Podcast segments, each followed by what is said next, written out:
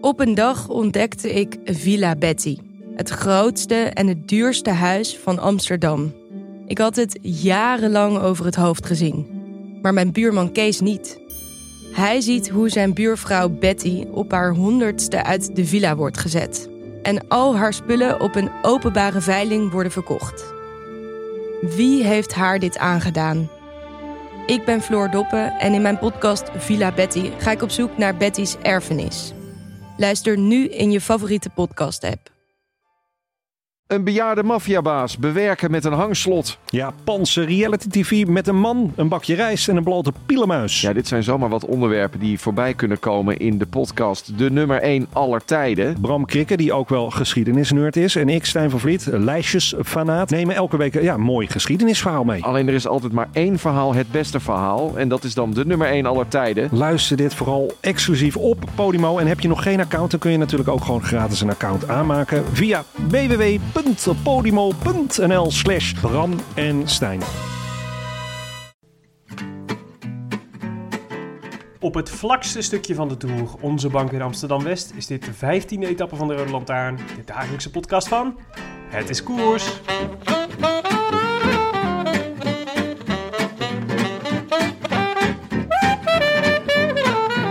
Vandaag alweer de 15e etappe van de Tour de France 2016.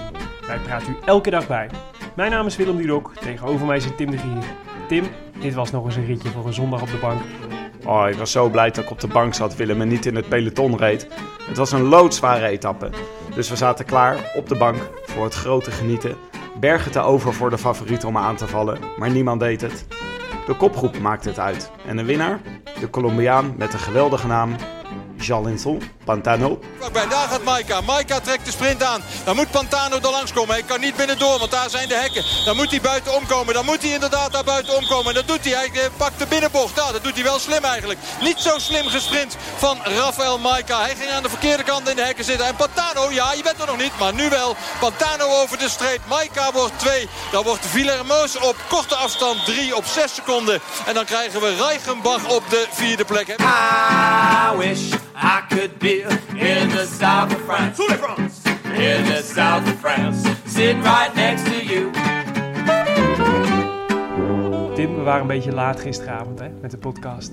Zo rond, eh, rond middernacht, geloof ik. Na middernacht zelfs. Was na middernacht? Mhm. Voor, de, voor de nachtbrakers. Ja. Ja, het was, eh, soms heb je van die, eh, van die avonden dat het, eh, dat het niet helemaal mee zit.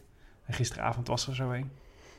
Niet, oh, dat klinkt echt heel dramatisch. Dat viel eigenlijk wel mee. Ja, We nog- moesten, we moesten naast, dat we, naast dat we de podcast aan het opnemen waren, ook op twee kinderen passen. En normaal gesproken hebben we daar een heel verzorgingsteam voor. Maar dat hele verzorgingsteam zat bij Beyoncé in de Amsterdam Arena. Wat ze natuurlijk zeer gegund is. Maar het gevolg was dat eh, we, wij de kinderen moesten, ook op de kinderen moesten passen. En die, eh, die werden maar niet stil. Soms, eh, soms luisteren onze opnames terug. Dan horen we af en toe een huilend kind in de verte. Ik weet niet of dat de sfeer beïnvloedt. En je moet er toch naartoe, hè? Als ze, maar als ze lang gaan te huilen zijn. Want anders gaan de luisteraars ook denken dat, we, dat ik een slechte vader ben.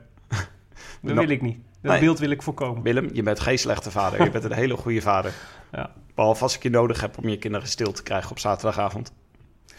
Het zal nooit meer gebeuren. Wilde jij eigenlijk niet naar Beyoncé? Eh, ja, ergens wel, denk ik. Ik, ben niet, ik, eh, ik heb, niet, ben- heb niet direct een liefdesaffaire met de muziek van Beyoncé. Hm. Maar ehm, het is wel. eh, ik, eh, ik had Beyoncé gezien op de Super Bowl finale. Dat was echt een heel erg treurige toestand. Want Coldplay was de headliner. Mhm. En die, het kwam, kwam eigenlijk weer niet van de grond. Ondanks dat er confetti door het stadion heen waaide. En Chris Martin over het podium sprong. En ja, het was er niet echt. En toen kwam Beyoncé. En die deed maar één liedje. En dat was het wel echt. Oké. Dus eh, Weet je nog welk liedje? nee. ik, weet, ik weet nog wel dat Lady Gaga het volkslied zong. Dat is ook wat waard. Laten we naar de rectificaties gaan. Ja. Want we hebben wat te rectificeren. Jeetje. We Ja. waren eh, de winnaar van de Glazen Bol Cup. Hadden we gewoon over het hoofd gezien gisteravond. En die wees ons er vanochtend volslagen terecht op. Dat hij gewoon Cavendish wel goed had voorspeld. Dus ehm, we moeten onze excuses aanbieden aan Ed Currahy underscore NL. Wat de nom de plume is van Peter van Sleen uit Oldenzaal. En eh, die had gewoon Cavendish voorspeld. En dan netjes hashtag rode lantaarn achter gezet. Maar wij hadden het over het hoofd gezien. Nou, in de melee van huilende kinderen, het was de schuld van, eh, van drugs. het was de schuld van Twitter, vond ik. En van Gaston een beetje. Mm.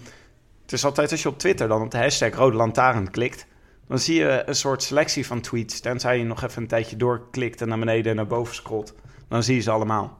Maar Twitter liet het niet zien. Dus we hadden hem Ik gewoon heb wel gekeken. Jij wilde ook nog even terugkomen op het gevalletje Thomas de Gent. Ja, Eh, we hadden het er dus over hoe je Thomas de Gent eigenlijk schreef. Namelijk met drie hoofdletters. Thomas de Gent. Eh, terwijl je Tim de Gier dus met een eh, kleine letter D schrijft. Mhm. Tim de kleine letter D. Terwijl Gier. jullie allebei niet van adel zijn. Ja, en dat eh, Bas van Eyck, de penningmeester van Het is Koers, vertelde ons dus dat eh, als je in België van de adel bent, dan mag het wel met een kleine letter. Dat klinkt eigenlijk wel logisch, want dat voelt dan, dan is het een, eh, als het de Gent met hoofdletters is, dan is het een naam. Mhm. Terwijl als het de met een kleine letter is, dan betekent het van landgoed. Dat je ergens Zo vandaan voelt komt. het. Ja, zo van Thomas van landgoed Gent. Oké. Tim van dat is mijn Landgoed theorie. Gier. Ja, dat bestaat niet, landgoed Gier. Zouden we moeten creëren, eigenlijk. Ergens. Misschien Ergens in Frankrijk. met, de- met, de, met de opbrengsten van deze podcast kunnen we het landgoed financieren. Dat zit er wel in. We liggen aardig op koers. Over de koers gesproken. Ik heb, eh, nou ja, koers. Ik heb een, eh, ik heb, we hadden, tijdens de koers hadden we, een, hadden we een uitstekend natje. En ik stel voor dat we dat tijdens deze podcast ook blijven drinken. Het was namelijk een koud wit wijntje van de slijterij hier op de hoek. Doen wij persoonlijk gehaald en in de koelkast gelegd. Gisteravond, of gisterenmiddag. Het is namelijk een Domaine Perrier. En hij komt uit Carcassonne. Carcassonne. Carcassonne. Ik ben een keer, een, eh, ik ben een keer op de bus gestapt in Carcassonne. Zo. nou, vertel me daar alles ik heb een persoonlijke band met de stad. Weet je? Oh, dat Wanneer was, dit? dat was de tijd eh, tijdens mijn studententijd. Dat je dan een heel goedkoop buskaartje boekte. Mhm. Terug naar Nederland. En dan zat je in een bus vol met honden. 22 uur van de, vanuit Carcassonne naar Nederland. Alleen maar honden. Alleen maar honden en ik. nee, mensen met honden die hun hond hadden meegenomen. Hippies. Nee, gewoon mensen, Willem. Carcassonnezen. Carcassonniers. Wat bracht jou in Carcassonne? Vakantie. Het is een heel mooi, pla- een heel mooi plekje met een middeleeuws stadje. Met een grote muur omheen. Ik ben er nog nooit geweest. Ik schrijf het nu op mijn lijstje. Laat hem openmaken. Virtueel. Leuk dat we nu een wijn hebben uit Carcassonne. Zeker. Proost Willem. Nou, de koers, Tim. Wat voor etappe was het eigenlijk vandaag? Want we keken er eh, erg naar uit. En, eh, en eh, het schema, of het, het plaatje was alvast om van te watertanden. Ja. Schrijf jij het plaatje eens even voor de mensen thuis. Nou, het is eh, bergop, bergaf, bergop, bergaf. Eerste categorie, tweede categorie, derde categorie, derde categorie, oorcategorie. En dan naar beneden afdalen en dan gewoon dezelfde berg weer op. Mhm. De Colombier. Ja, de Colombier. Ja. Maar echt een mooie berg. Prachtige plaatjes. En Ja. echt de perfecte dag om aan te vallen, zou je Heel denken. mooie eh, haarspelbochtjes boven elkaar. Ja, Chic. Heel- buitengewoon chic. Een postkaart. Maar hallo, wat zaten de favorieten vandaag te doen? Eigenlijk hebben we gewoon gekeken naar favorieten die rustig bergop, bergaf naar de finish reden. Ja, ja, misschien konden ze gewoon niet beter. En, eh, en misschien hadden ze ook wel gekeken naar, eh, eh, naar, het, naar het etappeschema en gezien dat er de Colombier weliswaar een scherpe rechter is, dus waar je echt wel verschil kunt maken.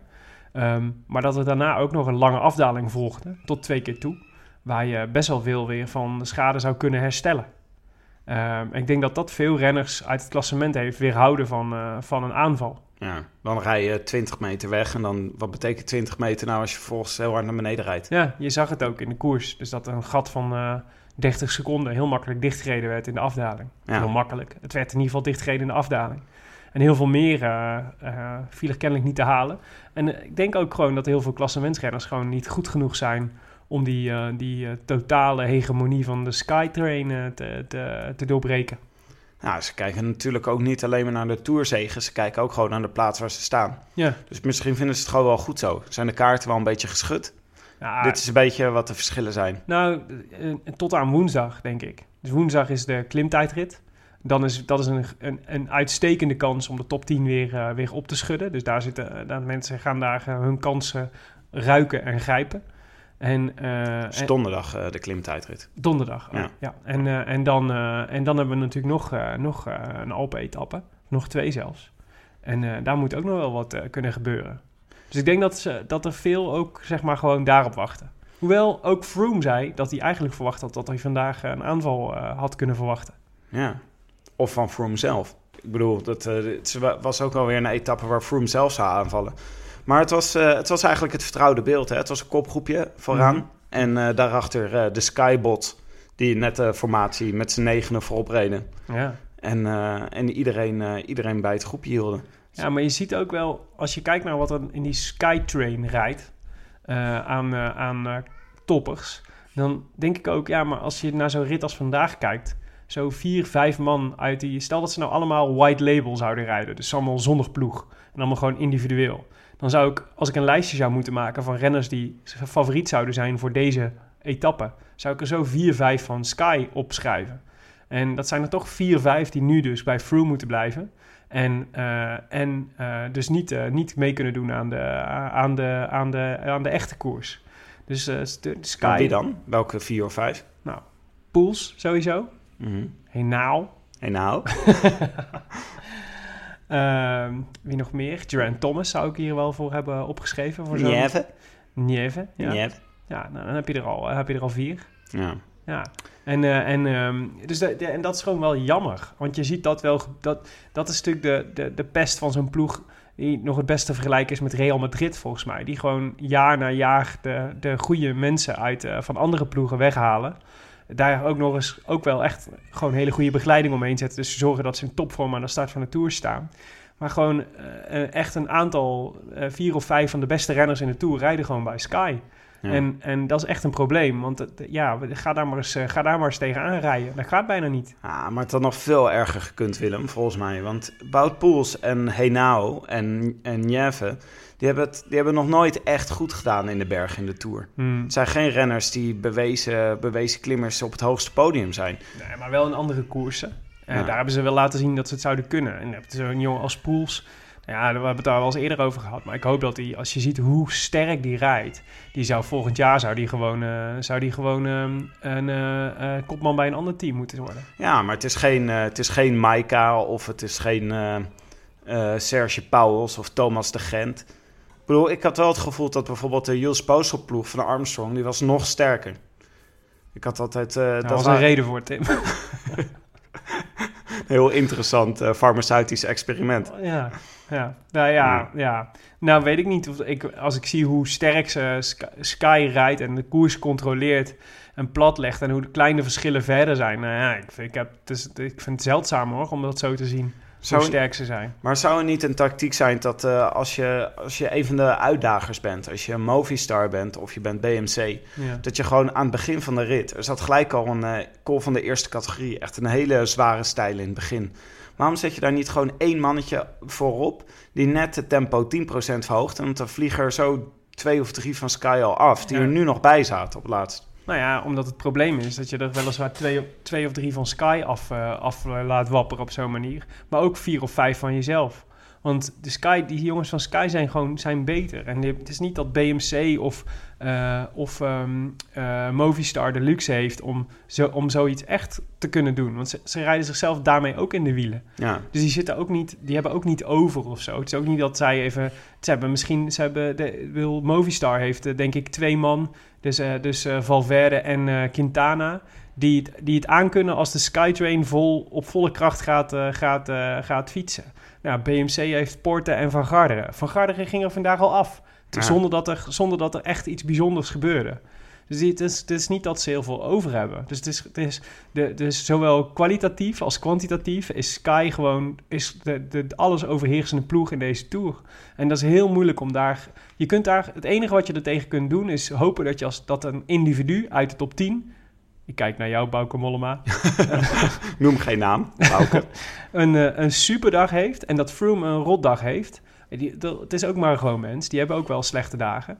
En, eh, en, eh, en dat je dan een... eh, dan, dan heb je niet zoveel aan een ploeg. Als Froome, als Froome echt een slechte dag heeft... en Mollema echt een goede dag... dan kan hij ze gewoon... dan, kan, zou die ze, dan zou die verschil kunnen maken. En eerlijk gezegd... daarom vond ik het jammer dat er vandaag niks gebeurde. Ik zag... Froome werd een paar keer in beeld genomen. Ik vond echt niet dat hij er lekker bij zat vandaag. Het was. Als, het was, het was, het, het, ogenschijnlijk kostte het hem allemaal heel erg veel moeite... Eh, en ik dacht, ja, ik, ik, ik dacht, hij is, dat maakt hem kwetsbaar. En tegelijk dacht ik, ik hoop niet dat dit zijn, zijn slechte dag in de Tour is. Want dan hebben we, dan hebben we echt een, eh, dan wordt de rest echt heel saai. We hebben een kans laten liggen. Ja, Ja. Ehm, maar als ik kijk naar de Skyploeg en eh, het fantastische werk wat Wout Poels doet. Jongen, jongen, wat is hij goed. Ja. Gewoon ook als er iemand wegrijdt, gewoon rustig op zijn eigen tempo gewoon iemand weer terugpakken. Ja. Dan denk ik, nou, dat belooft al wat voor de Olympische Spelen. Want ploeg Ja, die we meenemen, de Ja. wegwedstrijd. De ploeg die we meenemen bestaat uit Kruiswijk, eh, die het zo fantastisch deed in de Giro. Dumoulin, die fantastisch rijdt in deze Tour. Mollema, die ook fantastisch rijdt in deze Tour. En Wout Poels, die ook fantastisch rijdt in deze Tour. Ik ben enthousiast, Willem. Ja, dat snap ik. En ook terecht ook. Want volgens mij ehm, zijn er weinig teams die zo'n eh, zo'n team kunnen, kunnen opstellen. En het, is, eh, het gaat denk ik veel meer over individuele kracht en eh gochme. Want eh, elk team heeft eh, vier of maximaal vijf zo'n aantal eh, landen. De grote landen die Italië, en Groot-Brittannië, Spanje en België onder andere. Die hoog staan in de UCI-rankings. Die dan vijf renners mogen afvaardigen. Maar ook vijf renners is volgens mij te weinig om, eh, om een koers land te leggen. In dat opzicht is een heel interessant experiment. Want eigenlijk gaat er de Olympische wegwedstrijd dus gebeuren. Wat er, in de, eh, wat er vaak wordt voorgesteld om de Tour ook en de, en de grote rondes weer spannender te maken. Dus dat je Ja. maar kleinere ploegen mag opstellen. Ja. Dus ik verwacht daar heel veel van. En het grappige is, eh Poels is kopman, hè? Lijkt, eh, lijkt kopman te worden voor het Nederlandse team. Nou, Het is wel boeiende. want dat is ook de enige die het kan afmaken, denk ik, van dit, van dit clu- clubje. Ja, de veronderstelling is dus dat je iemand nodig hebt die bergop goed kan. En een punch heeft om, om, om het af te maken. En dan, eh, nou ja, Poels heeft natuurlijk Luik, Luik Bastenaken Luik. Wat, wat qua parcours redelijk vergelijkbaar lijkt te zijn met, eh, met eh, Rio. Heeft hij natuurlijk gewonnen. Dus die heeft dat al wel laten zien. En, en kijk, Mollema, Mollema, kijk, Mollema is ook wel iemand met een eindsprint. Dus dat zou ook nog wel, en afhankelijk van hoe die uit de Tour komt. Ik vind Kruiswijk het grote vraagteken, eerlijk gezegd. Want die heeft natuurlijk gewoon al best wel lang niet meer gekoerst na de Giro. Dus de vraag is in wat voor vorm die steekt. Nou, Dumoulin, dat weten we allemaal. Maar die, zal, eh, die, houdt, die, die gaat natuurlijk ook nog, houdt ook natuurlijk, denk ik, nog wel een beetje de hand op de knip voor de, voor de tijdrit die een paar dagen later volgt. Oké. Poels rijdt trouwens ook de tijdrit, samen met Dumoulin. Oh ja. Laten we nog even teruggaan naar de, naar de koers van vandaag. Die kopgroep. Er was een enorme kopgroep, 30 man. Ongeveer, eh, dat is ongeveer 75% van het peloton. ja, precies. Ah, iets minder. 160% van het peloton was vertegenwoordigd in de kopgroep. Ja, dat was, dat was een aardige... Noem eens een paar hoogtepuntjes. Uit de, uit de kopgroep? Ja? Nou ja, het hoogtepunt was natuurlijk dat we super verwend werden met vier Nederlanders. Dus eh Tommy Elt Slachter en Dil- Dylan van Baarle van Cannondale. Ehm Stef Clement van eh IM. En, eh, en natuurlijk Tom Dumoulin, die zelf schrok. die bij, bij, bij toeval in de, in de kopgroep was beland, zei hij zelf na afloop. Waarschijnlijk was er een windhoos en, En- zat hij ineens vooraan. En eigenlijk gewoon slechte benen had, zei Ja. hij zelf. Ja, en verder, eh Serge Pauwels zat er weer bij. Ehm, even kijken, Zakharin zat erbij. Titi Veuclair. Ala Philippe, jou, eh, de, degene die jij al maanden voorspelt dat hij, dat hij een keer een etappe gaat winnen. Ja. Ehm, Nibali, mijn, de, mijn voorspelling van, eh, van vandaag. vandaag. Dus dat Ja. was, nou, wij, eh, Maika, jouw voorspelling van vandaag. Dus wij waren allebei al gelukkig met eh, dat, we, dat we het tot, tot aan de kopgroep in ieder geval goed hadden voorspeld. Pozzo Vivo. Ja. Potso, Pozzo Vivo. Vivo. Water, Pozzo Vivo. Tot dusver we hadden iedere keer eigenlijk voor, ons voorgenomen dat, eh, dat we, dat we eh, nu een, heel, een, een, een duivels jingletje zouden laten horen. Maar wij zwaaien met onze vuist. Dat zie je niet. Maar Nee. als wij Pozzo Vivo zeggen, dan zwaaien we allebei met onze vuist. Sinds eh Pozzo Vivo voor niks achter Dumoulin aan ging rijden in de, in de Vuelta, die Tom had kunnen winnen, zijn wij niet meer, zitten wij niet meer in het kamp Pozzo Vivo. Dus, ehm, nou ja, die zat er wel bij. En dat gaf ons de kans om met onze vuisten te zwaaien naar de televisie, wat ook wel eerst lekker is. Viamos, eh zeer talentvolle jonge Franse renner, wiens bijnaam Pikachu is. Leuk. Leuk toch? Omdat hij bliksem sch- schiet. in deze tijden. Nee, omdat hij, eh, hij reed altijd met een, eh, met een groot geel helmpje. Dus hij leek daadwerkelijk op, een beetje op Pikachu. Ah. Ja. Ach, leuk zeg. George Bennett van Team Lotto Jumbo. En Pierre Roland. En Jarlinson Pantano, Ah, de Colombiaan.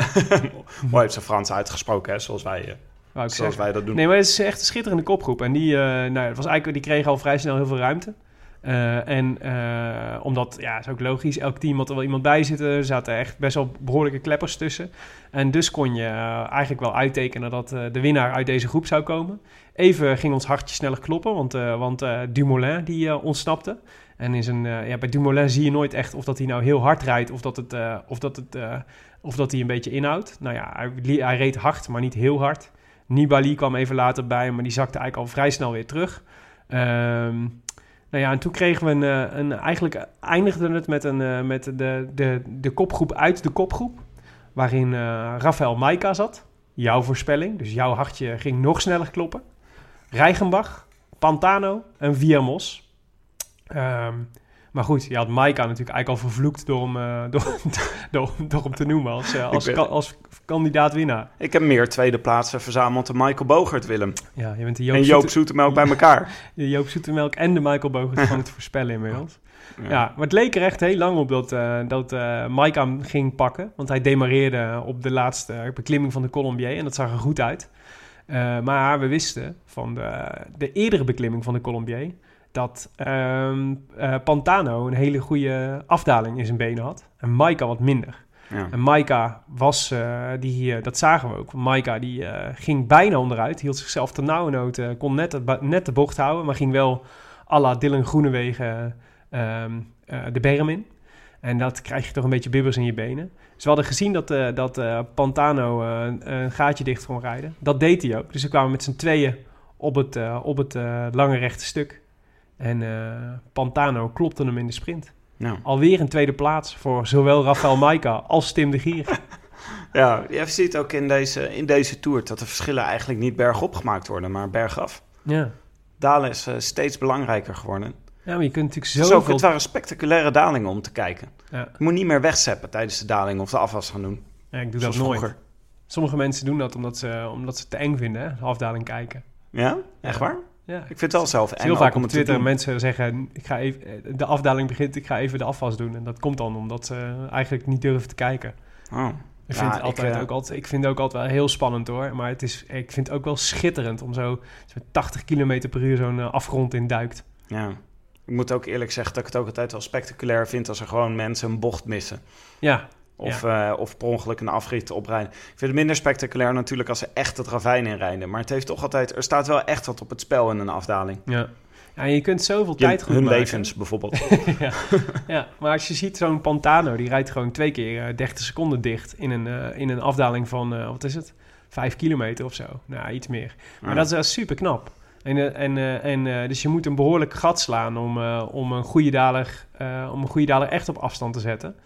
Ehm, en dat lukte Maika dus niet. Ja. En Nibali staat ook zo bekend om, maar die had het vandaag niet. Dus dat was ook wel de reden waarom ik hem voorspeld had. Als eh dat dacht, er komt een hele moeilijke afdaling. Er zit een hele moeilijke afdaling in. Dus als hij bergop aan kan eh, klampen, dan, eh, dan kan hij die afdaling kan niet verschil maken. Maar- helaas. nou, maar het was wel ook achteraf, als je denkt van Maika, die dan naar zo'n kaartje kijkt van zo'n etappe en denkt: dit is de etappe dat ik aan ga vallen. Is eigenlijk stom als hij niet zo'n goede afdaler is. Dan kan hij toch beter een finish bergop kiezen. Woensdag gaan we echt eh buiten categorie eh, bergop finish. Mhm. Dat is dan eigenlijk veel meer, wat, eh, veel meer iets voor Maika dan deze. ja. Dus ik neem eigenlijk mijn voorspelling van gisteravond terug. Wat, waar, waar dacht ik aan? Waar was ik met mijn hoofd? Je mag hem nog een keer noemen. Geen probleem. Je, je kunt gewoon blijven variëren tussen Maika en Alain Philippe, zoals jij eigenlijk al de hele tour doet. Oh, Willem, Een laten we keer, nog... heb je, een keer zul je gelijk krijgen. Zelfs een, een kapotte klok heeft twee keer per dag gelijk. Ja, erg leuk, Willem. Heel leuk. Dat zag ik ergens op een tegeltje. Moest aan je denken. Eh, Oké, laten we nog één keer bijschenken en het even over de glazen bol vind het hebben. een goed wijntje, dit. Ja, hier Willem, proost. Dank je. Eh, de glazen bol cup voor eh, vandaag. Ja, Hadden we een winnaar? We hadden geen winnaar. Niemand had eh, vreemd genoeg Jarlien Son Pantano genoemd. Wat echt een wonder mag Jammer. heten. Het zal vanaf nu wel anders gaan, denk ik. Ah, Maar het is leuk toch, want het is ook leuk voor eh Jarlien Son. Want eh, zoals wij hier in deze podcast eerder hebben besproken... houdt zijn ploeg IM volgend jaar op te bestaan.